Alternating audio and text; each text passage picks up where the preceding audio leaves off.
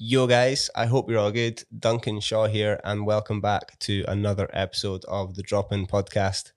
I am joined today by two of my good friends, Danny MacAskill and Robbie Meade. It's a little bit of a random one for us because we know each other so well and have been spending so much time together.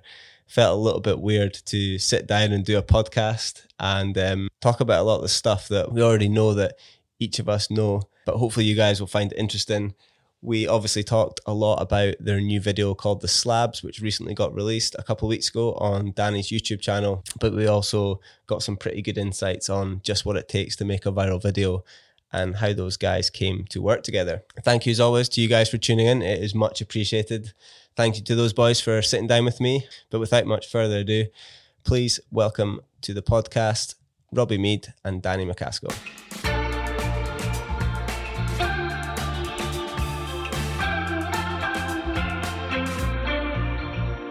Here we are for another episode of the Drop In Podcast. This is the first time I suppose we've done it with two guests. Um, and it's kind of the first time we've done a special of sorts, in inverted commas, where we're going to be talking about a specific project or event rather than just getting the life story of a guest. But joined here by Danny MacAskill and Robbie Meade. How's it going, boys? Very good, thanks. Long time no see. Yeah, it's a bit of a random one, isn't it? We've literally spent the last uh, six months together. Well, longer for me and Danny, pretty much. Yeah, chatting a lot. So we're here to chat some more. Yeah. But yeah, we're here to chat about the the video, the slabs, which you guys obviously made together. That came out a couple weeks ago. How's the sort of general feedback been going, and how's it? Well's it been received?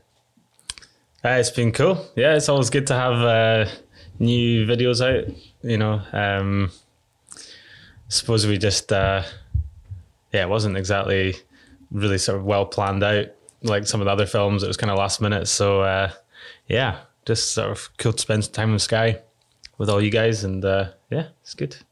Yeah, it's about to give you guys a bit of a backstory. I suppose it was uh, myself, Danny, Robbie, um, Rory Semble, who's been working for us, Andy Lawrence, who was flying the racing drone, and uh, Dave Mack doing photos. But um, I guess it'd be cool to hear from both of you guys to give everyone an idea of just how the whole project came to be, and how did you end up on top of a big steep slab in Skye? Pretty last minute, really, wasn't it? We we had the whole month of September planned, and then what was it? Two weeks or a week before, everything got cancelled because of COVID, and then we That's ended right. up just last minute a couple of random projects, and that was one of them.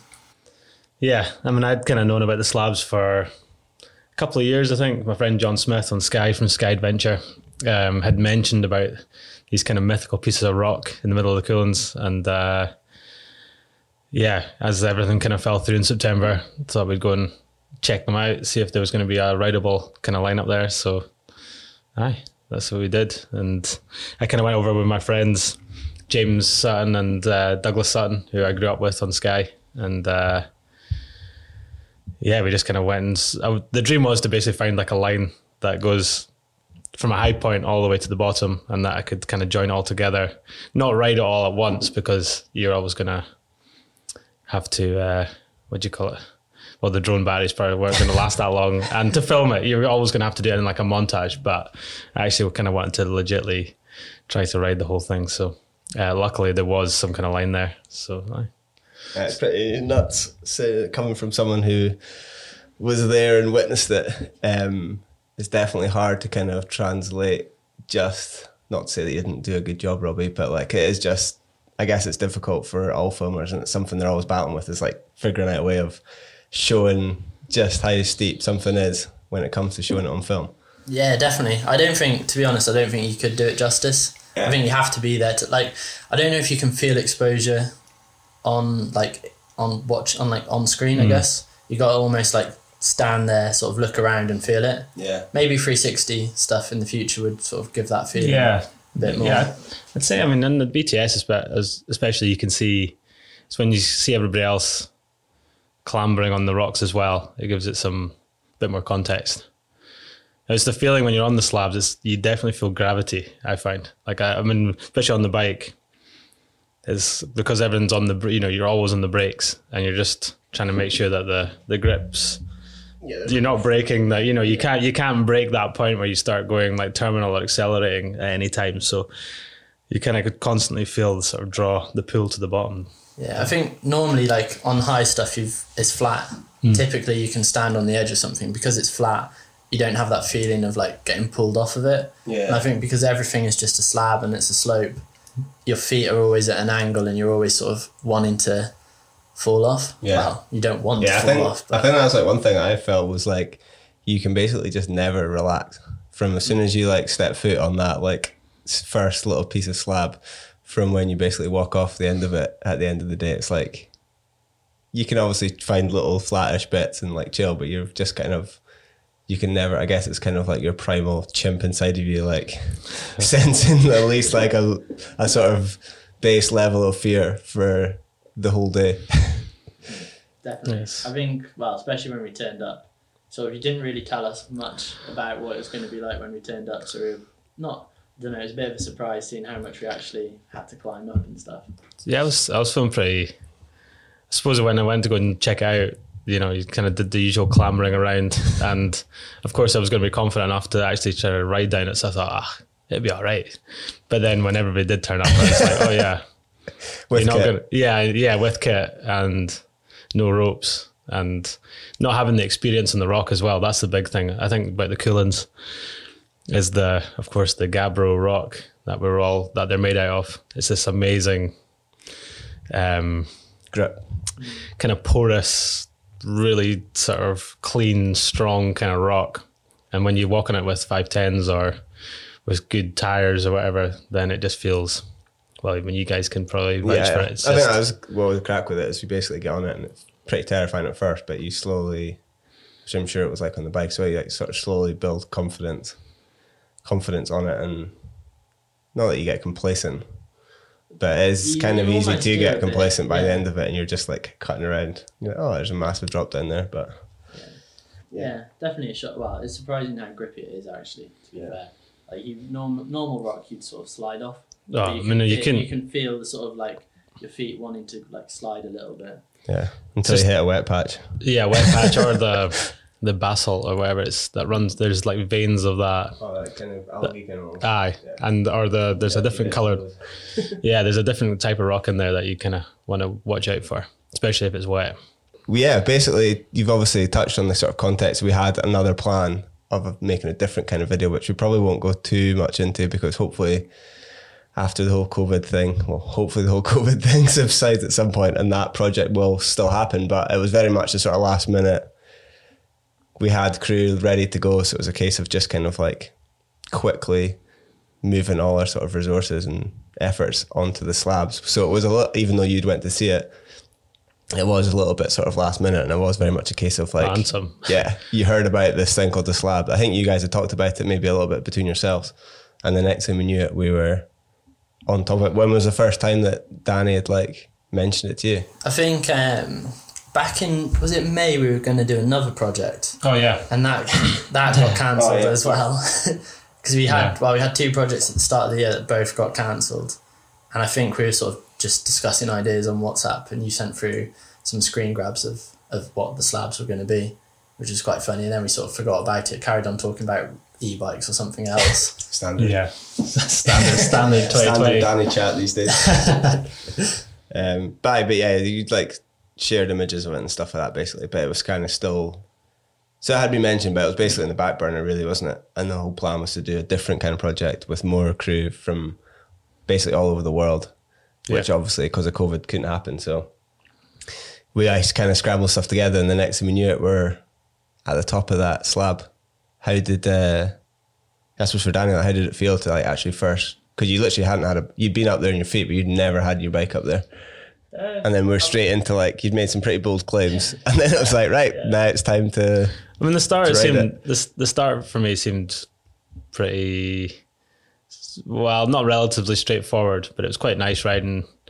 You know, I had a couple of drops as well, which I quite liked. Um, because otherwise, the line, the very you know first shot would have probably been like a bit more straightforward riding wise. So the kind of drops added a little bit much sort of trials in there. We wall ride, which I quite liked. It's almost like a squirrel catcher into the line as you call it in trails or whatever. But um, I mean, I'd ridden on the rock up there before, you know, uh, back in 2014, filming the Ridge, and I'd kind of ridden some in Glencoe as well, um, and up on the up in Coire Lagan. Um, there's some slabby stuff which I'd kind of spent a wee bit of time on, kind of, and I knew how how confidence inspiring the Gabbro was, even if it's wet, it's still pretty grippy. So um, yeah, it was cool. I mean, it was cool to have uh, Andy there with the Andrew Lawrence there with a racing drone, and first time I'd worked with a racing drone. Um, and just yeah, just cool to cool feeling being up there. Good weather, rocks were dry, kind of ready to to sort of tackle this sort of mad idea, I suppose. Yeah, yeah, for like you, Robbie, what was it like to kind of get to the top? I guess the whole project is quite different for you because obviously you're used to directing as well as filming a lot of stuff, but it was very much a case of like directing at arm's length with um, with Andy and FPV and stuff in Yeah. such a mental location. How did it kind of feel to get to the top and It's pretty ideal to be fair because I didn't have to have as much kit as normal. I didn't have a bag full of not lenses and batteries and whatnot. I just had GoPros and Andy had all his heavy drones, so it's pretty good.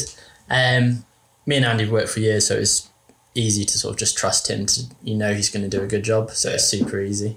Um, but it was cool. Like as soon as you watch back the first shot, you're like, "Oh, this is this is actually going to be quite Yeah. special." Yeah. Because really, it was just going to be like, "Oh, let's just go and do this quick little project. Go up the slab. We'll shoot some stuff with some GoPros. Release it next week." yeah, Um, it's and like it- classic us things, just like grow arms and legs. yeah, I think though to be fair, well, we probably should have been a bit more aware how good it was going to be from seeing the pictures. yeah, but we sort of went in with it. It's going to be just like a quick, fun little project. Cool to release something quick. Yeah, as soon as as soon as kind of saw the first, just looking in the back of the GoPro at the first uh, shot, you're kind of like, oh, that's actually like it just looks really cool. It's so dynamic with the racing drone kind of zooming around with all that scenery, the kind of contrast in the rock, color of jacket, bike, everything was just kind of cool.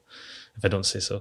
Yeah, I think it's, it was almost like it sounds ridiculous and ironic, but not to say that it's like disappointing when you see how good the shots are, but when you do see that, when we did see those like first shots, it was almost like this is class, but it kind of just meant that it just gave the whole project like a different kind of complexion and like raised the stakes to kind of make sure you did it justice and pretty much probably from then on we probably from that first moment we probably realized that this like one day project was no longer a one day project. we really need to like make it good enough, as good as it could be, basically. Yeah, well, if Andy hadn't crashed the drone, then then it might have been a one day project. That was Nah. actually true. That's probably, which is yeah, which is I guess the Well, perfect wouldn't. perfect segue into talking about that because we were basically on top of the slab, got maybe how many shots? Like we'd Two shots, I think. We shot Yeah. the trailer and the intro shot. I Yeah, that was and all- it took me quite a while to shot. get, get through that first Yeah, well, the first part the first line was what forty five seconds of riding, I or think. more. Yeah. Yeah. So it's like a long section to sort of piece together for you. Yeah. Um, but yeah, I think we shot. Yeah, we shot those two shots, and that was it. yeah, and then obviously the went- we should obviously say to people we should hopefully they'll have already watched the slabs and if they um, haven't watched the behind the scenes video they can go and watch that as well either before or after they listen to this and they'll see the the Puri drone disappearing Flying off, off the edge. cliff face. I was At least like- it was the drone and not Danny though to be fair I know. It was the well, yeah. That's I mean, yeah. Uh, to be fair I think Andy might have prefer, preferred it to be Danny than his No. drone It's kind of one of those. Uh, well, I suppose the emotions are. I was like, hopefully we've got another. dro- I'd seen some other drones in the back of his backpack, but I didn't really realize. if they were for spares or Yeah, or what the what the deal was there, and then, of course, seeing all the footage flying off the side was a bit frustrating. But Kind of Um, gave it a bit of reality as well. I think. I don't know Yeah. for for me anyway. Watching that fall off the cliff and just Yeah. roll for. I don't yeah know. it's probably still going to be honest. yeah, yeah, Yeah, it's pretty mad. um, funny. But yeah, so obviously that set us back a fair bit, probably like an hour, or two hours or something. Yeah, I think probably it took you an hour to get through, just piece the first section together. Yeah. And then maybe, And we were already 30 at like minutes. kind of probably like one twelve. yeah, it was, it was, it definitely took us longer to get to the top as well, didn't it? Yeah. Yeah, it was true. Well, we'd only organised a fishing boat to take us over there the night before. So what did we get? Get them to it was seven o'clock. That seemed like a reasonable. When you're asking at half past ten at night, seven in the morning sort of seemed like a as early as we could sort of justify asking for. I think. Uh, Um, local fishermen pulling pulling in local favors to get us actually across there. yeah, Um, and I think we were getting. It was actually obviously you almost always have deadlines set by the sun essentially when you're filming. But on the, with the slabs, we actually did have like a hard deadline, and that we didn't have any phone reception. The guys in the boat didn't have any phone reception. It was very much a case of like we will be back here. At was it six or seven? seven. I Uh, think it was six. oh, Six maybe. I think Old it was. school. I think That's it was six. did we manage to? Did we manage to like radio him or something? I can't remember. I think I tried to radio him, but we couldn't get he wasn't through. Picking up. So yeah, we had that sort of hard deadline. So we just had to kind of keep cracking. But yeah, I guess we did start making pretty good progress. But in terms of the, I think probably most people are asking. I'm sure Robbie and Danny can talk about this. Is dealing with the sort of well, Robbie having to watch Danny take the risks and Danny having to take them themselves. Like how how does it sort of feel to ride down steep stuff, but not only steep stuff, but steep stuff with humongous drops on one side of them. I mean, from my from my side, uh, I'd say the first day, I'd I had these kind of lines in mind that I really wanted to ride, and some of the some of the parts of it were right on the edge of the cliffs. Um, and I think I kind of got a feel for the tires, kind of got a feel for the rock, um, and definitely wasn't able to commit to dropping into the full things that I, you know the way I wanted to do them. so you kind of it, it ended up on the first day being more of trying to film a montage of getting down the rock, kind of filming the parts that I was able to do. Um, but I wouldn't say, I don't know. I find being up in the the hills like that not very, like actually really relaxing. I could I don't know. There's something about being on the edge of drop. Maybe ignorance is bliss Yeah. you know, but when it's practical, not going over your head, sort of no tricks involved kind of riding, and you're just riding down It's the all stuff. quite tangible, isn't it? Yeah, it was just about being in control, and you're kind of used to that. You know, it's you're kind of maybe used to doing sort of more dramatic versions of being in control, where you're maybe your life's maybe not at risk. But I find just I find it quite generally quite relaxing to to ride down into some of these exposed lines, and if anything, having a big drop on the side makes it in some ways easier from my side because I don't have to. I just have to be careful and not fall off a cliff. But from a footage point of view, if from a film point of view, uh, it it's like doing a you know the biggest banger trick ever kind of thing. You know what I mean? Um, so like I feel comfortable and in control.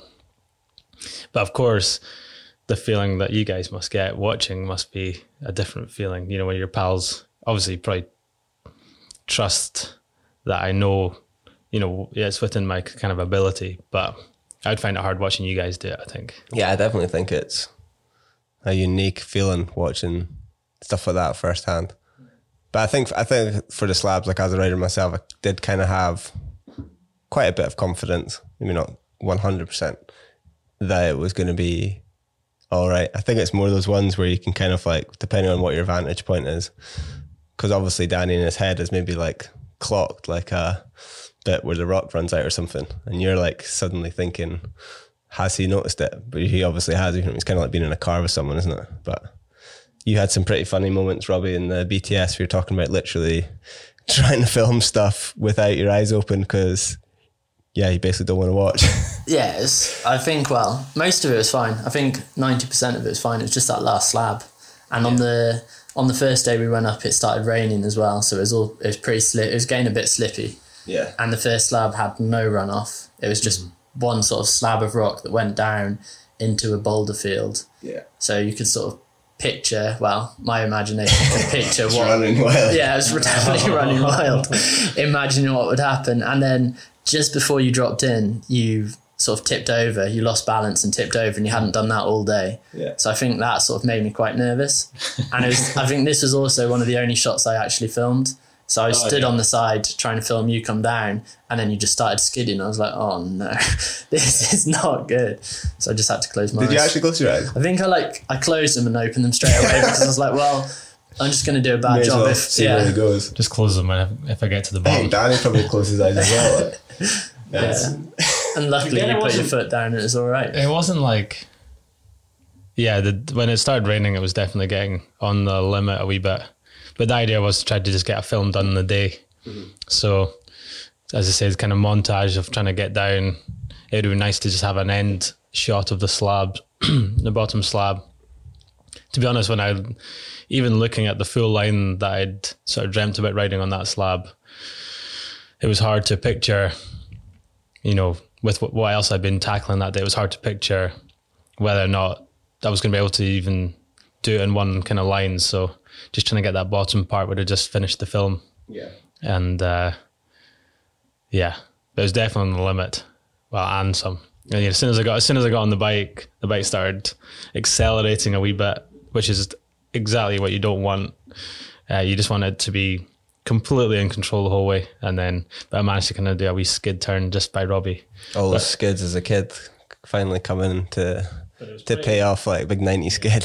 But we still had probably about one, like ninety feet of descent or something to get Yeah, to the yeah. bottom, It was pretty which would have been disgusting.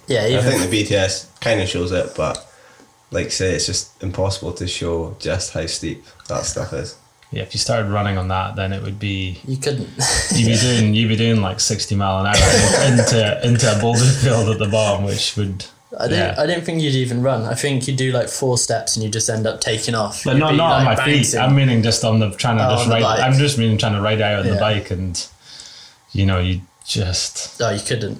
it would just be a ragdoll mess. I think. But anyway, Aye. didn't happen. So yeah, so that was the first, the first day was basically, uh, yeah, first day basically picking up, picking all the sort of not easy. I don't want to say easy lines, but basically getting finding a way down. I think we did everything. Pretty Fir- much. Yeah. First day, everything, everything by the bottom got done. Yeah, yeah, think- I didn't. I I didn't drop in quite quite as high as I'd have liked on some of the more exposed stuff. yeah. I had to kind of go down in a way.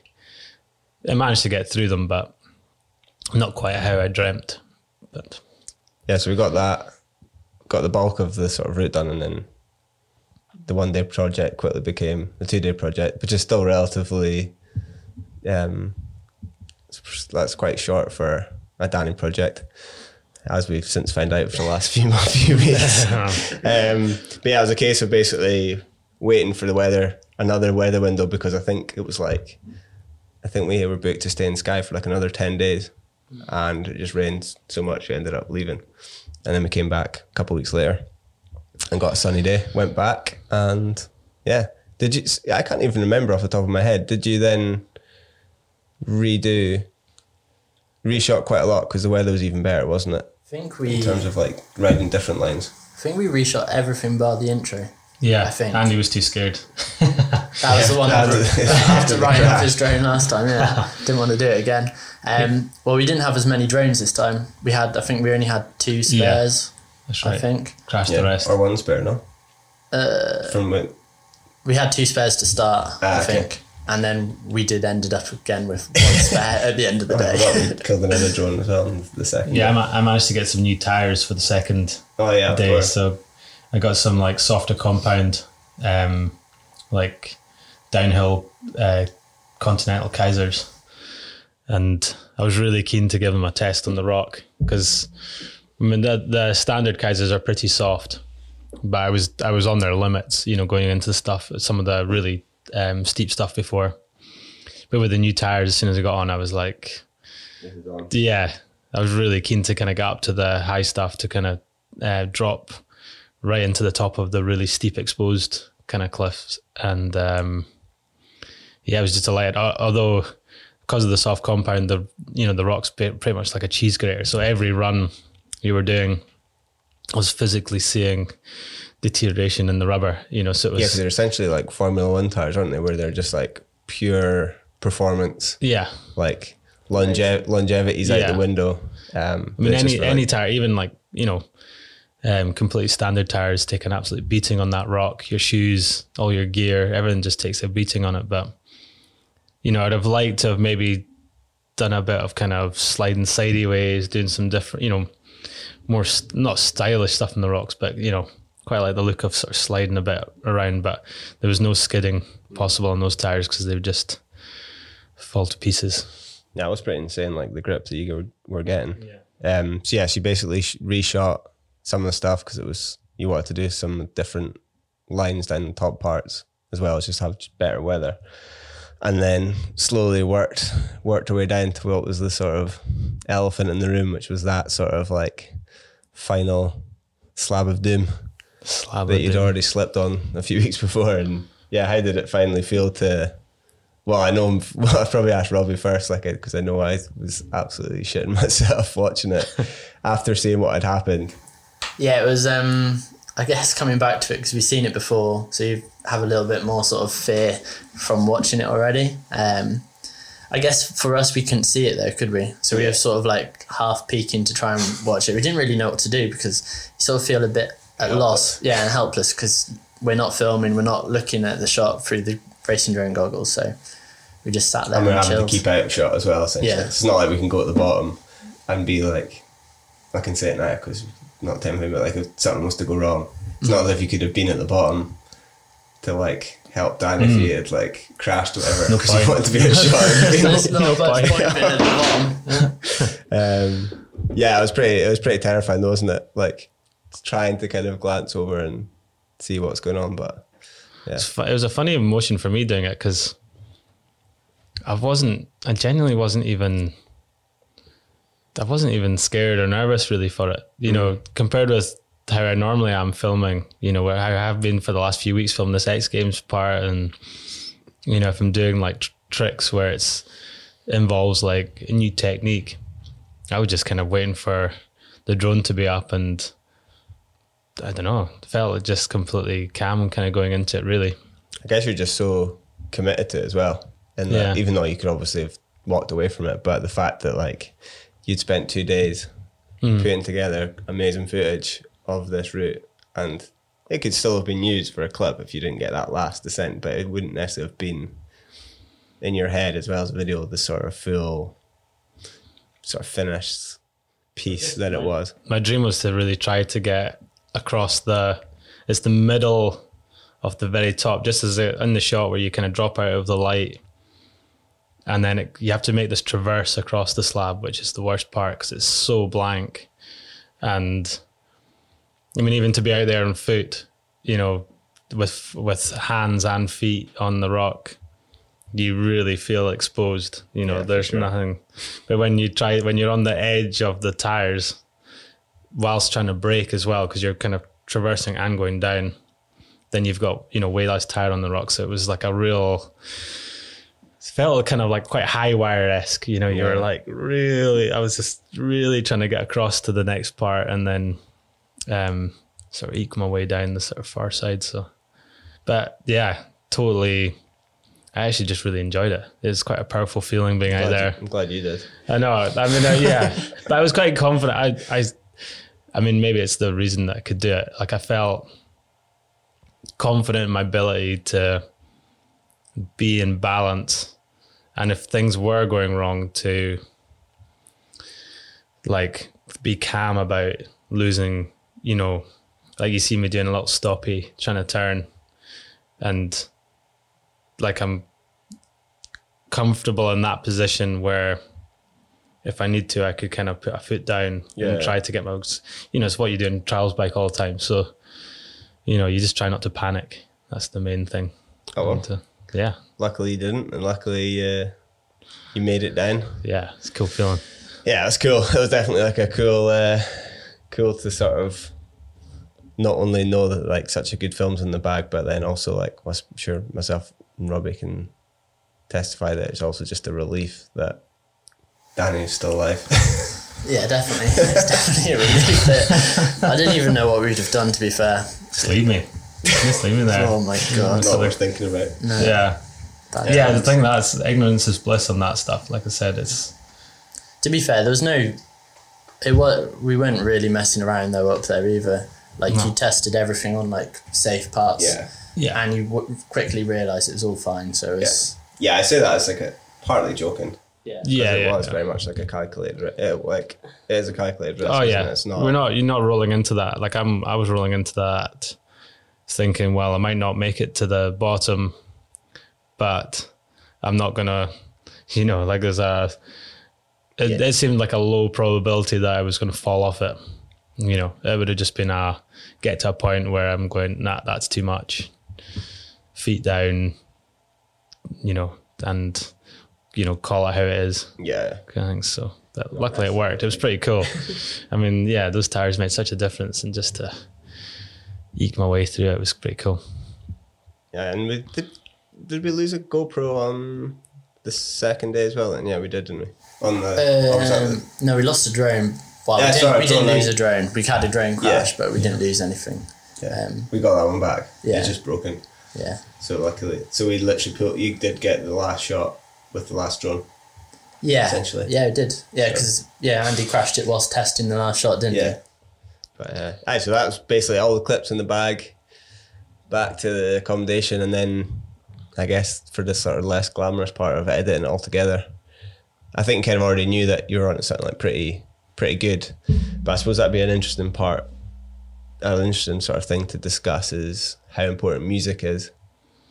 Um, in accompanying. Oh man, I say important stroke, complete nightmare Oh, of finding the Oh, right music. Like you've obviously put a lot of sort of onus on finding the perfect music to go with all your videos that you've mean, ever done. I mean, How was this one? Yeah, I suppose I'm not talking on your behalf there, but the the film was kind of going to roughly edit itself because it was like a linear, you know, storyline from top to bottom kind of thing. So, um, uh, it? Yeah. The music had to fit. Yeah, You, well, you that- couldn't. There was. I guess normally you can use the song and then sort of use that to sort of base your edit around and Yeah. sort of move clips around, time it with the song. Yeah. But this was the other way around. You had to time the song to the to the film, which was the hard part.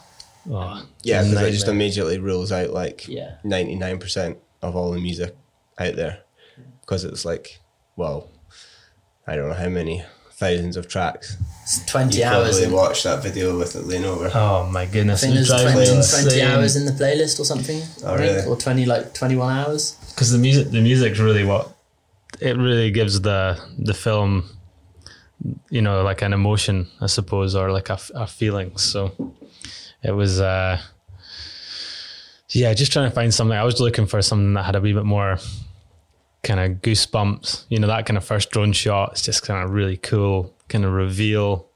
And then the long shot you kind of feel like you're on this kind of bit of a journey down but trying to find the, a track that had the right sections that had the you know ideally i had like a session that would fit this minute or however long the first shot was and then kind of go into different sections had some low points for the slow stuff where it breaks down and then comes back up and uh yeah we were pulling our hair out over it weren't we Oh, it took Just- it took sorry ages.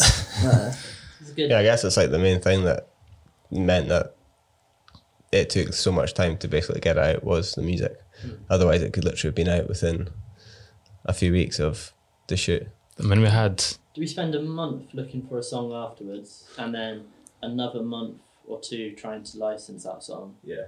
And Yeah. then that brought us to January, I think. Or like Chris, I think Christmas time we knew we got the song. Yeah. The song was licensed like by the end of December. Um, Because I think like Arcade Fire to use- use Arcade Fire, in, uh, which is obviously the final selection that got used. To use Arcade Fire is probably something you've thought about for a while and looked at other videos, and wasn't necessarily like probably wouldn't have expected to necessarily have the budget to have for this video, but the fact that it was just a sort of self-produced video was almost the reason that we were able to get that track because I think they're maybe quite particular about who they licensed. They're obviously not just about the money, and it's not. It's it's more about what the video is. I think for them, that's the sort of guy, the sort of vibe I got from speaking to them anyway. So, how did it feel to kind of like actually hear that it was a possibility to use that track? Yeah, it was definitely a relief because we had tried so many different tracks t- uh, to the footage and so many good parts, you know, the amazing intros, but it just missed the kind of the low point or didn't have the right ending or all this kind of different stuff. And then to finally get the No Cars Go track was pretty cool. I think it's another uh, song jack from skate video. I'm just slowly ma- making my way through. Uh, it was in there, Fully Flared back in Oh yeah. was it 2008 or something like that. One of my favorite just films I would say of all time. You know, it was really sort of iconic piece, and uh, yeah, I think it's the second song I've used out of that film so far. So. Just slowly working Yeah. through it. Like. second, so yeah. I don't know what Surprised the you're admitting to such things on a podcast. Like. I mean, you guys, you know, you know, you got to have your inspirations. But I've, I mean, I've loved Arcade Fire for years, and you know, since 2010, um, looked at trying to use them for uh, way back home, um, and used to ride street to them all the time. You know, back when I was working the bike shop in Edinburgh, so pretty cool to actually have that track on a on a film now.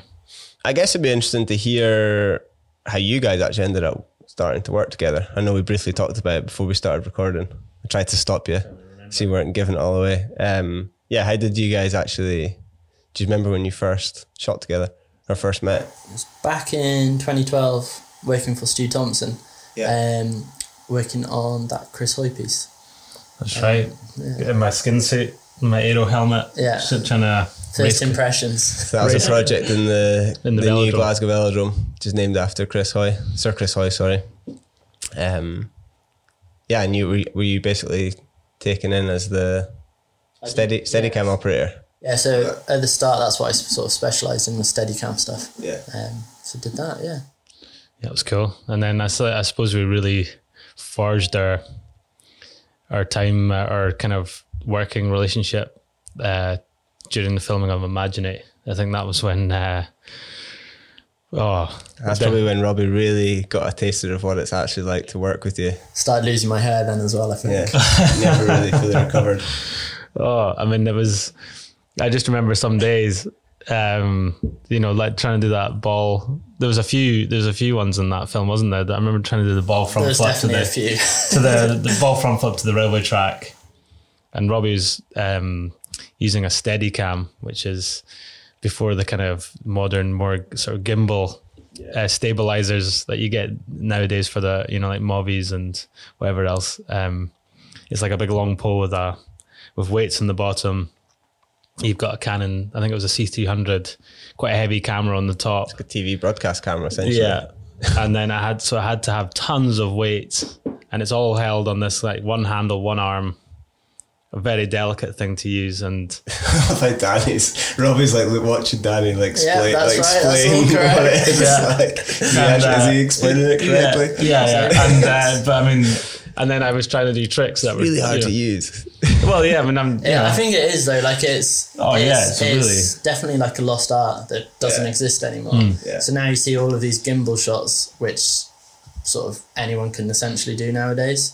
There's like still a bit of skill to the movement, but you can give a gimbal to a kid in I the mean, street they- and they'd be able to do something fairly decent. I mean, those steady cams like completely transformed filming in the action sports world. Really, you know, it was a way of not just having, not just using a zoom camera or maybe using wide angle, sort of more skateboard style. This you could kind of run with it, and you know you can manipulate the pole a wee bit so that you can actually kind of get tight in and.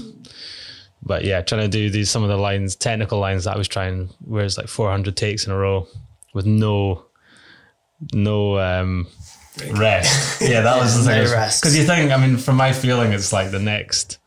So the way my brain is, I'm like the next one. Surely, if you roll the dice enough, it's going to happen. Yeah, it's not as if you can be like, oh, I'm going to practice this. Mm. Robbie, take a break, and then once I've kind of like pulled it once, we'll come and do it. You're like, no, we're gonna. This is going to take a few, Yeah, well, a few right. hundred goes, and you just need to make sure you're filming Yeah. it when it happens. You've not messed up the shot. I guess that's yeah. It's a, a little bit more chill nowadays with the gimbal because then because you basically with the steady cam you have one hand sort of balancing it and sort of adjusting sort of where it's pointing and that's super delicate. So if you like shimmy that a tiny bit, a couple of mil, it pans a couple of inches almost at the top. Yeah. Um, so you very sort hard of, to do. you've got to make sure that that shot's Yeah, it's basically like a, it's like a weight bearing plus. It's like a, ref, not. It's not just a case of holding something heavy. That it's like holding something heavy whilst being delicate, which is Wow. definitely like an art. and having this, yeah, just. I just haven't. But that was uh, that was it was those times where I was going we were we were going through it together, just over and over again. But I would always be asking, "Are you all right? You know, do you need rest?" It was never. It was like, no, no, just hiding it all, hiding all. Probably batteries almost running out. Everything kind of really being on the limit, but it was we got them done in the end. Yeah, I th- I think like the standout one is obviously to give a bit of context is like we're in it's the Imagine Imaginate set, which is obviously one of your biggest videos to date. We're in the Glasgow tra- old Transport Museum, and the line that you're doing is the whole length of basically the museum, where you're doing like a front flip over the ball to land on a railway track, which was already there. Like end, up, yeah, like landing. So it's front flip onto the ball and then land two wheels to ride along the railway track, to then get to a certain point about maybe 12, 15 meters along the track, to then 180 across the track. I did dream about trying to get up the platform, but that was just to try to get to the 180, and that would be a cut point.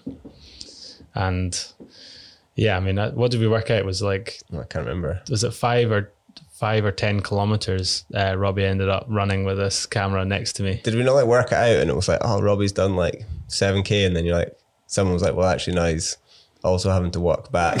Yeah. so they were like, oh then shit, well, we should need Yeah. to double it then. I think that's what it was. I think it was 5k and then it doubled up to 10 Yeah. or something. So you basically done a ten k with your arms Yeah. out holding like. I don't think that was a bad one though. I think the pencil, The, the, yeah, the, pencil. pencil. one was a mission because that was over two days. I think we spent a whole day of just 300 tries. Oh my goodness. Oh, so that's basically like riding up the the pencils, skinny which were pencil telegraph across. poles. Yeah, and then 180 180 across, across. and then oh my down. goodness. It's funny thinking about those lines. And that one was like 300 tries first day and then 250 the second day. And it was like the end of the day you pulled it. I'm just a big phony, really, am I? you know, just I think it's good. ro- That, I think that's one thing you've shown this year, especially with like the archive stuff that you've released on your channel, where it's good for people to see so that it isn't just something that happens overnight, and not just with actually getting the skills in the first place, but then just, even once you've I think it's started filming, it'll still take I don't know if two, it's the three, right way to go four, about it. five more days. I think it's a good it's a good way for people to do it. I think it'd be better if more people did it like that because I think if you don't well if you cut the corners and try and do stuff quick, you can't sort of push the progression of the sport. yeah. So I think it, it's like a good good thing for the sport. Maybe, really. maybe I am And cutting the corners quick though, and rather than learning it beforehand, I just it's hard to learn some of the stuff. Yeah, you, yeah. Yeah. there's commitment involved. I'd- like how do you practice the ball onto Yeah. a train track? It was a way of, doing it. It's a way of going. I think in with my own riding, like I have my riding level that you know we've all you can get when you go out riding street. yeah, you can right? have your your sort of base riding level, but then it's pretty cool to kind of go right to the kind of fringes of your ability, trying to get something that you know is going to be really hard to put together in one go. And but you know if you try enough, pretty much ninety eight percent of the time, ninety nine percent of the time, we get it. But it might just take. It's kind of like getting a hole in one in golf or something, isn't it? Where like your skill can like when you go so tech, not to take anything away from you, it's like you can only the human's probably only capable of actually like consciously getting it to a certain level, and then some of the tricks you then just need to have like a little bit of luck involved, and it's kind of like I don't know, just putting it in the ballpark, and then trying another hundred Yeah. or maybe well, definitely more than a hundred. what is it? Do you know what the most is? I've, it'd be quite interesting to I think the that one the the gymnasium. gymnasium run to sort of bump uh, ghosty to bike. You should probably explain what ghosty means. To So yeah, go, ghosty. Well, and we used to call it a ghosty when I was a kid, where you basically cycle along your bike, and then you just push the bike from underneath you, and it rolls away, you know, upright. like a ghost cycle. Yeah, like a ghost cycling, and then you would sometimes run and catch it if you could, or other times your bike would just fall over. But the idea was that in gymnasium in the gymnasium film, I had like a gymnastic springboard with like a pommel horse afterwards, with mats on the other side, um, which you tried in different configurations. Um, the mats were mainly there for my bike, and the idea was that I'd push the bike, it would hit, from it would hit the springboard, and then spring up the way, and then as the back wheel hit, it kind of put the bike up at like a fifty degree angle. The back wheel would catch the pommel horse, and then do a front flip. And my dream was to then jump from the springboard and try to catch it midair, catch the bars, and then get on the pedals and land to flat on the other side. But after I don't know, maybe 200 goes in the first day, I didn't, I wasn't getting to the point where I was going to be able to catch that. So we started playing with trying to put my feet on it and then catching it. And I think I tried about 800 attempts or something like that at it. And my legs, because I don't run, Did you not break your knee or something? I bruised the, ended up like, uh, one of the muscles end up like bruising my bone. Like a repetitive. Yeah, like a repetitive strain because I literally never run, and and you're also. St- I mean, if I ran, if I ran as a mile right now, um, like a decent pace, The next day. yeah, like the DOMs would be pretty serious in my legs because I'm really not conditioned for running at all. So, uh, trying to do this thing where I was like, it was almost like trying to run downhill as well because you're kind of decelerating the body and then trying to accelerate and all sorts of stuff. But anyway, It was- worked in the end. I love that. the, the idea of if you haven't seen that clip, if someone's listened to this podcast without having seen it, they'll be oh, like literally like, "What the hell is he?" So the, trying- the bike, the bike's trying to, like I'd always dreamt of trying to make my bike like I see it in do a flip skateboarding. without you, basically. Yeah, I I guess it it- is kind of like a kickflip, isn't it? Yeah, it's like I see it in skateboarding where They do it off a step, don't they? You, a lot of The- people yeah. will like do a ghost ollie almost at the bottom step and like no comply up. yeah, or you know, and the and the but of course a bike doesn't roll properly. You know, it'll it'll roll for a certain amount of time, but then veer off and end up being just a silly idea. But I know every time's uh, every time's different. I'm sure the emotions vary, but what's the typical feeling when you do actually pull a trick like that? Because sometimes after being there myself, like sometimes it's maybe not quite the celebration you'd perhaps expect after getting it after say 300 goes, 600 goes. I think uh, I need to maybe learn to celebrate more because I'm sometimes a bit moody when I do this stuff, and some. But um, I think if you if it happened really fast, if you could just if you were doing like a real sort of banger, scary thing, and you just did it first, second, third go, then I think you'd be quite like I'd be stoked and jumping up and down. But once it goes past a certain uh, part, especially if it's more trick based, and if I've been mucking around trying to do run ups and it's getting a bit more mentally challenging, fear starts picking up, and just the emotions start running, then it's it just gets a bit more frustrating. And I know I'm going to do it. You know, it's like a given that unless it starts blowing a hoolie or it starts raining or the sun goes down behind the hills, I'm going to do that trick that day. Yeah. But it just can be a bit of a a mental battle to to get my my body to do what my mind knows it can do, kind of thing. So yeah. Yeah, it's an interesting one. It's definitely an emotional roller coaster for Oh, yourself and watching it and uh, oh, it's, everyone else involved. if anybody listening is if they've got any good tips for uh, don't know trying to dealing with fear, dealing or- with fear, yeah. Maybe I should be. Maybe you're coming on looking to see how I deal with it, but not well. still looking. Well, you must well. do. You're obviously doing it, doing something right. oh, I don't know. You managed Just- to get there. I'm just lucky to have the the. I'm just lucky to have the right crew.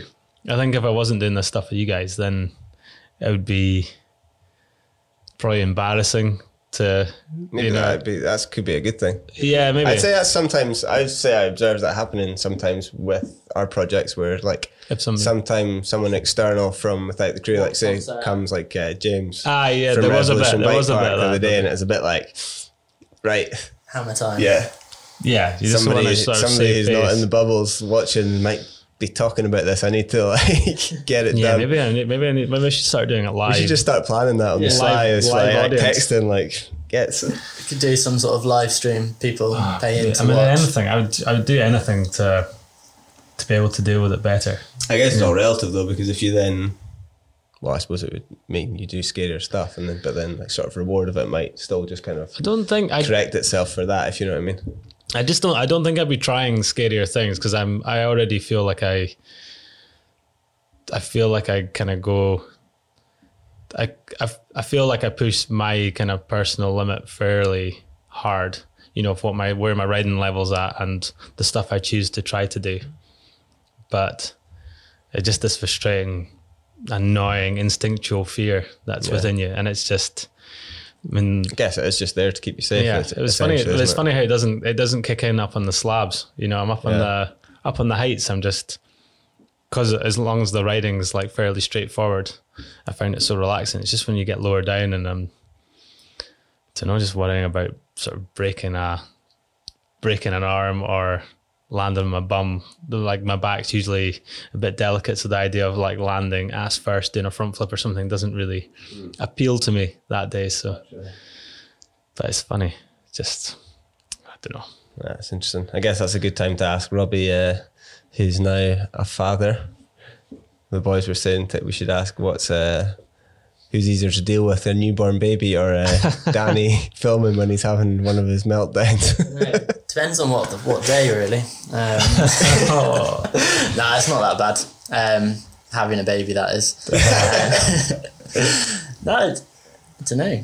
It's pretty pretty equal, I'd say. yeah, and I guess whatever, whenever I can't really, I, can't really say anything. I guess Even Oh yeah. Oh yeah. Robert. Robin. I guess both are rewarding in their own ways. It's when you're boxing me. You're all right.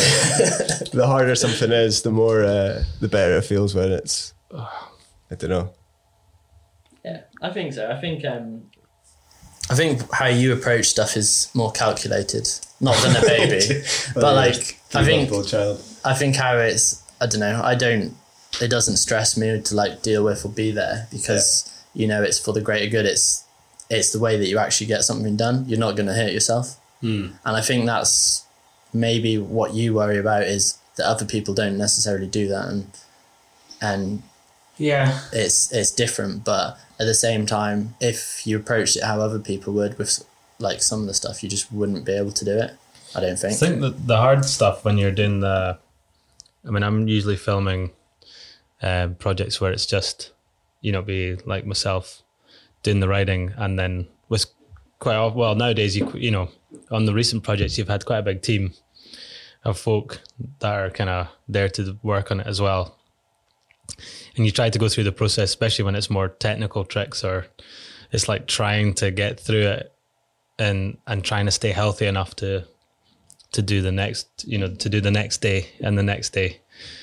So there is a bit of a fear of just trying. It's it's not necessarily just a fear of hurting myself to kind of.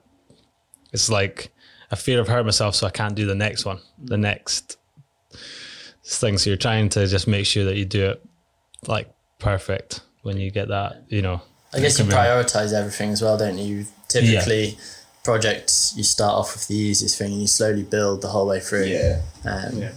and stuff. And Yeah, I guess that's sometimes, like, people don't Yeah. realize.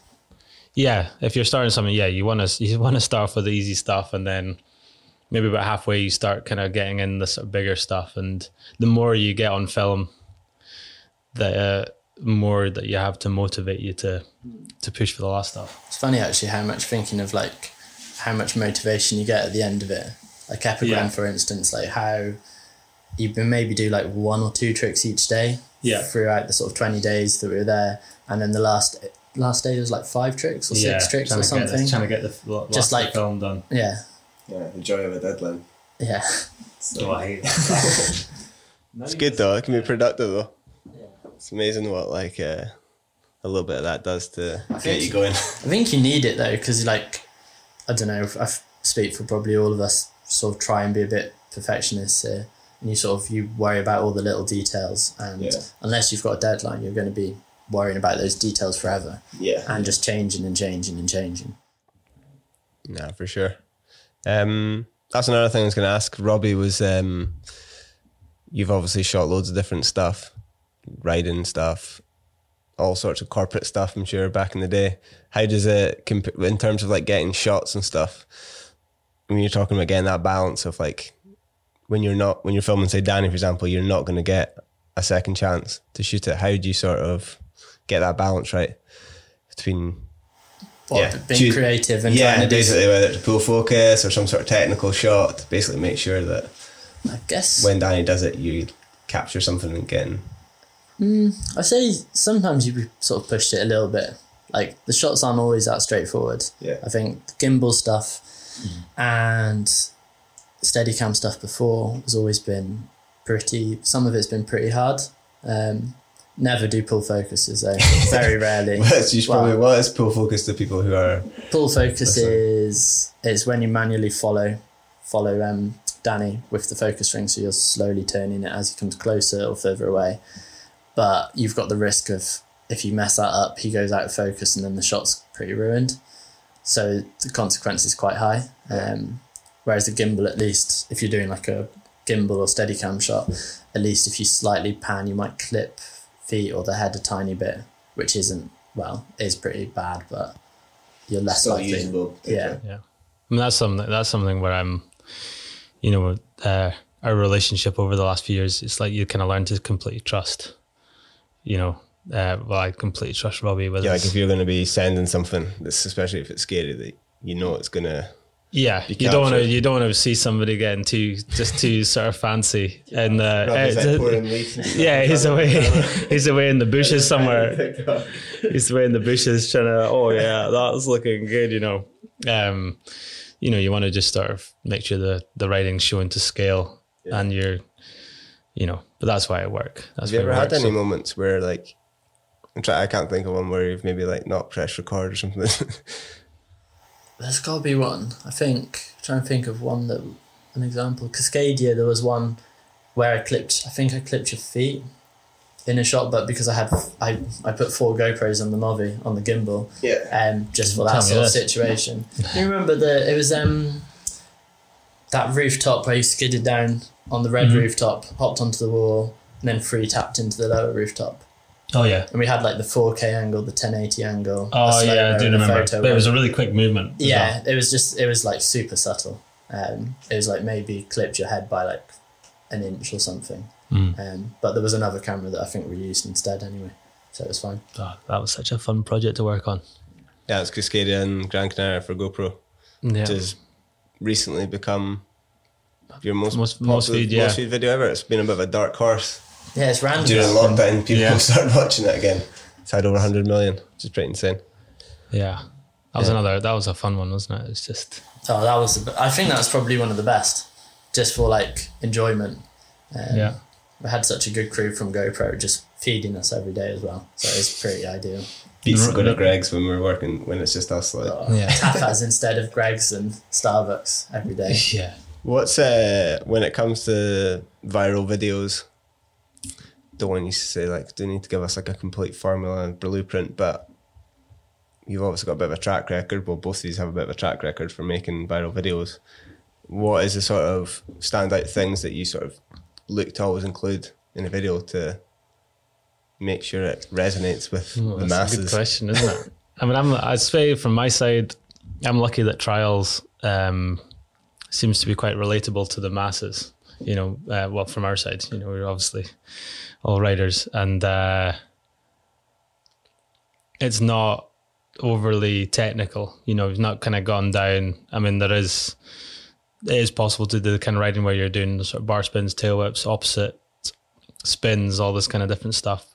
Whereas I kind of quite like to find something that's sort of fairly straightforward and practical, kind of riding wise. Location makes a huge difference. Um, ideally, if you're going to go out and shoot a video, the easiest way to do it is to find a location where all the riding's in one place.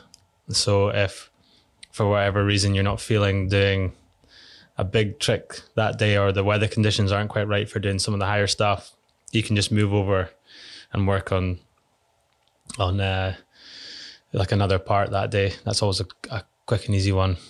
Um, location, what would you say? Location, then finding like creative, kind of cool writing, ideally with some technical stuff, either balance or some sort of good amplitude. I find doing like a big drop to flat's an easy way of I you guess know- you use the term bang for your buck. yeah, bang for your It's like buck. Yeah, I mean, Big it's, it's exposure, big drops. you know, big going- you go, you know, them. start doing drops that are uh, like 10 foot plus because not many folk enjoy or doing them and they're relatively straightforward depending on what they are you know, up to a certain height but they, you know they definitely add something good telling a wee story helps as well doesn't Yeah, it I think emotion, like creating Yeah. something that's gonna either make somebody question like how did that happen? How did that? How did Yeah. you do that? Or or even give somebody the fear. Yeah. I guess it's such a simple one like the It's funny slabs. that, isn't it? That people, if Yeah. uh, it's the psych, like it's quite fascinating psychology that people. I guess it's kind of like the same as watching a horror film, isn't it? Basically the feeling like people get a buzz off feeling uneasy, essentially, isn't it? Yeah, I guess people you want to share something like with someone else to see if they get the same reaction to you. Yeah. And I think if you can create a video that gives you a reaction, then you're more likely to share it with someone else to I see. suppose that's yeah, that's the nature of viral, isn't it? It's the emo- Yeah. it's emotion. Yeah. It is Triggering gen- something in someone, and I Yeah. guess their different videos of yours will it's definitely not easy. all, not necessarily be triggering the same emotions. And I suppose like Cascadia we talked about, which is like massive exposure, Yeah. slabs. Um, Ridge has got a lot of that as well. It's kind of a there's easy emotions to tap into. I think.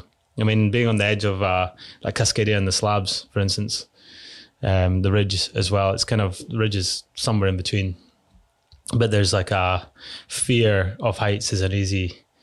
It's an easy emotion to tap into. Um, I think everyone can experience it, can't they? yeah, And I think that's what's And so lot- good with it. Yeah.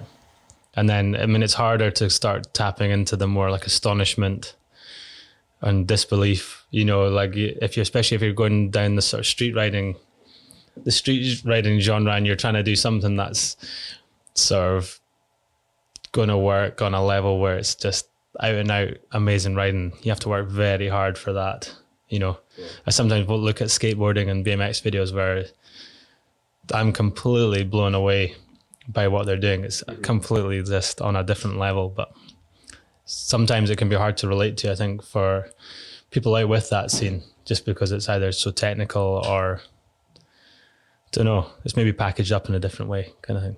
But Yeah, I guess sometimes it's not necessarily like all technical, all scary. It's like there can be a mixture. if you tell a wee story with it or something, and then the, and then the music's a huge part. The music and the cut is a huge part. You know, if you cut the the film to the emotion of the music, um, you'll definitely tap into folks' subconscious a lot better. You know, it'll rise up on the big stuff and slow it down in the slow stuff and all that kind of thing. So yeah, it can sometimes be like it's not like a real art. not just the um, fact that the music like accompanies the song, the writing so well. Sometimes I think like one bonus that you can sometimes get with a video is like actually just introducing somebody to a new band or songs, like a huge bonus to like give. When I think you've probably done that in some of the stuff you've done before. So, um, I what's your next? What are the next projects you got coming up, boys?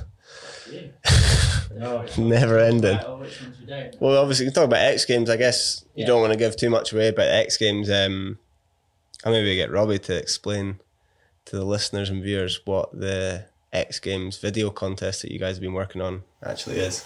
So the X Games video contest, it's the first year they've run it. They've done it for years with skateboarding, real street, real BMX as well, and ski, snowboard as well, moto.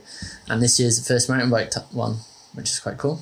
Um, just a filmer and a rider make a video that has to be one minute thirty, and yeah, gets judged. Easy, easy as that. You'd think one minute thirty would be quite straightforward. Um, Yeah. so it's obviously it's it's essentially like an online video contest. Yeah. Um, and it's yourself plus four other riders, is it? uh, five, I think. It's like DJ DJ Brandt. Um, I will get this guy's name. Brad is it Braga? Brage Vestavik. Vestavik. Vestavik. Vero Sandler Cam Zink, and Cam Zink. and the best. Brandon Semenuk. Oh God, yeah. I thought you were going to say Danny. Danny Semenuk and Danny. Yeah, I mean, we we, we kind of got drafted in kind of last minute to the uh, to the contest because uh, Fabio Wibmer uh, unfortunately had a crash in his motorbike and broke his foot. So um, we kind of got the was it November, late November? I think it was. I think you heard about it in the middle of or start of November, but it nothing was confirmed until the end. Oh yeah, Um, so then we we had sort of December and January. Yeah, so you obviously spent the last few weeks shooting that. Won't get into specifics about tricks and stuff. But how's it been shooting It's been a hard one. stuff? It's Oh, been really? tough. in the Welsh Yeah. winter. it's been yeah, it's been tough. I think well, the mixture of me having a newborn baby Yeah, and I Danny think being a Danny, baby. yeah, Man, Danny yeah, being also a losing my baby. For some reason, on this on the X Games one, it was definitely hard to get my mind in check. You know, I don't know why. It just wasn't just the switch, the fear switch. It was just difficult to click, and I don't know if it's just being in, just trying to film in the countryside in Wales in January with like wet run ups. I don't like that. I don't like it when things are harder than they look. Um, you know, uh, that's like if you're making a film. Yeah, if you're making a film, you want to go for you say bang for your buck. You want to go for things that are imp- look impressive, but hopefully they were as hard as they looked. But trying to work with uh, muddy run ups and you know just cold, pretty sort of miserable days for every. I mean, although we did get, I mean, Well, we've had every, every yeah, it's been snowing quite a lot, lots of rain to you know flooding even down here, and but we did we we've had some sunny spells as well, so it's not Short been- days is obviously hard as well. Yeah. Suddenly, like I don't think we really factored that in when we were deciding to shoot it. Where it was like, oh, we've got like two weeks, but two weeks in the winter in Wales is basically like one Was week. two weeks summer. or was it longer? When did we start? Started as uh, the beginning of second January. week. Yeah, like- Yeah, second week of January. So it has been So it's quite been a like almost a month then. yeah. yeah, which is A good chunk. That's funny how like you can take um, two days to shoot video like the slabs, and then a month to shoot a video like this X Games part, Or which four is days. like Four days to do one third trick. of the length. Yeah, I'm not gonna lie, it was tempting to just put the slabs in as our uh, as our competition entry, cool. but um, How do you feel it? Fine? Do you think it changes the mindset of when you actually? Because usually when you're making a video, it's very much like a standalone piece, and whilst people will make comparisons to other videos, it's never directly, and by its very definition, a competition, like it is in this X Games thing. Or do you think it's not really being a factor for you too much? it's you kind of i mean like i'm not personally i don't consider myself a competitive person you, you but you want to also you know i want to do my riding justice and i want to you know do it for as a team you know try to kind of do the best we can but i just you kind of want to put in something that represents your riding and i think we've managed to do that but it was pretty tough I think it's also like the fact that it's for X Games. Like in in our well, not in what we mostly focus on, but it's been such like an inspiration yeah, for the years. Like X Games is yeah. Like as we're uh, when we were all kids, that was the sort of one bit of extreme sports, action sports that we could actually get to watch. Really, yeah competitively anyway.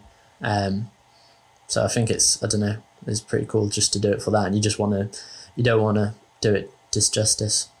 no no definitely not cool to see the um, cool to see everyone's part as well. See Yeah, I mean, it's it's it's, uh, it's funny to sort of think of, you know, It's not really. re- I think with action within it, with action sports Wales, there is an element of competition. I think like I don't know. It doesn't really. f- I don't. I don't think anyone that's entering that will really be like too stressed about necessarily winning that. It's all No. about just doing the best. just your best part, It makes me laugh. It makes me laugh about being involved in like a real MTB competition as a. I mean, obviously, I'm a mountain bike rider, but they sort of trials, sort of orientated, let's say. So, you know, I think I think the term that our mates Dave and George uses trials geek, isn't it? Trials geek. Yeah, exactly, exactly, exactly. So I've, de- I mean, I've definitely tried to just represent, you know, you know, when you're up against Cam Zink, you're not going to go and uh, or Bragg, Brage, who are ev- every other competitor. You're not going to go and send a big, you know, Yeah, any big jumps. of riders to. You know, Yeah, I guess it's everyone's just going to kind of yeah, do their thing with it. And I Yeah, think that's why it's quite a cool mixture of people within that because it's like quite a few different styles. I'm actually really looking forward to seeing what you know. every- I don't know how you could judge it. It's going to be Yeah. such a weird one f- for you. that. Yeah, because it's such like a different selection. You've got people that do the most insane combo tricks, the ones that do the biggest jumps, um, and then Danny that rides along like skinny stuff. Yeah, Well, I don't know. I don't know if we did anything on skinny stuff really. Probably don't mention it. Oh, there you go. There's some, there's some teasers going on there. I think we could, you could probably guarantee that I was going to try to ride along something. you know, Yeah, Danny does a full like slope style then. yeah. Um, one of the things I was going to do, it's a bit of a shameless uh, plug stroke, um, putting the feelers out. We were talking about one of the things you're obviously wanting to do in the future is buy a new Oh yes. a new farm stroke house compound kind of place. Mm-hmm. Um, it's not been going so well of late, but Well, that's I mean, kind of quite key into like it's not necessarily a video thing, but it's kind of your next what you're looking to do next, I suppose, isn't it? Yeah, for sure. Um, yeah, definitely sort of thinking about what I'd like to do in the next few years and, you know, what countries I'd like to stay in. I think staying in Scotland kind of makes sense for me. I had thought about moving to sunnier climates, different places, but all my friends and family are back home and there's so much, there's just so much untapped kind of writing there that I'd still like to kind of go and do. Um, so the dream would be to try to find like a house with some outbuildings ideally like a small farm with some land that I can start sort of making some content from home.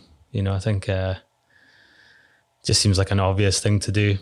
It'd be nice not to maybe have to travel so much to make some of the videos all the time, and also maybe give some younger writers an opportunity to um, make films or even hold competitions there. You know, whether it's I don't know. I'd love to do anything. You know, like hold a slope style event there. I don't know. Goodness knows what else. So um, anybody listening to this knows of any farms or nice houses going for sale, Yeah, just happen sitting just- on sitting on a farm, fancy downsizing. yeah, Anytime soon. Yeah, let me us, let us know. Hit me up. just start. We should start an email specifically for that. It's like yeah, find Danny a house at gmail.com. yeah. Um, let, let him take it off your hands. Oh, it'd be so good. Get some ostriches, a few llamas, a couple of goats. The dream. Perfect. E-bike loop. Oh, e-bike loop. Yeah, it has to be in the yeah. Ideally, it's got some hills to go e-biking as well. Okay, so what's what's the checklist? It's a farm with at least what like four or five bedrooms for people to come stay. Maybe another hou- and maybe another outhouse for Oh, some just just another house through, Yeah. plus more. a building that you could set up trial stuff, plus hills on the doorstep. Yeah, woodland, maybe a hillside on the The back. list's getting longer. Lake. Anything else? Oh else? yeah, loch. Yeah, I mean loch. Yeah, that'd be quite good. And um, Oh well, that'll do. I'm sure you could maybe give up like you can maybe give up on one or two of those points if there are other Yeah, other boxes somewhere around. Stir- Stir- Stirlingshire, Perthshire, kind of Highlands, maybe down Peebles Way. Who knows? Sweet. Well, there you go. Cool. Well, we wanted to keep it relatively short because um, I'm sure we'll probably do the podcast with you guys maybe separately where we'll talk about yourselves a little bit more in depth. But yeah, then we'll call it there. Thank you for coming on. Um, where should the guys find the slabs and hit you guys up if they haven't already? Which I'm pretty sure they have. But I suppose you can see it if you just type in Danny MacAskill the slabs into YouTube, and there's uh, film, and then there's behind the scenes, we 15 minute clip of, of how we made it, and then other stuff in there that you can go and have a look at as well. So yeah, nice. And Robbie, where should what where should people find you online or your company online? Yeah, go wearepeny.com or Instagram, I guess. Yeah, Robbie underscore Meade. Nice. Well, there you go. Cheers, boys. Cheers. cheers. Thanks.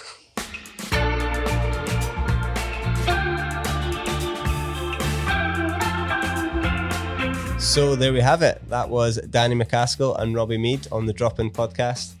It was definitely a little bit of a hard one to get going because we've just spent so much time together and almost know each other too well. Thank you to those boys for sitting down with me. Thank you, as always, to you guys for tuning in. It's great to hear your support on our various social media channels. You can find us at Drop In Podcast on Instagram. And if you'd like to see a video version of the podcast, you can find that on YouTube. Just search the Drop In Podcast. It would be awesome if you hit subscribe on your chosen podcast platform. It will definitely help us get the podcast out there a little bit more as we kick off this journey. But thank you as always for tuning in, and we'll catch you guys next time. Peace.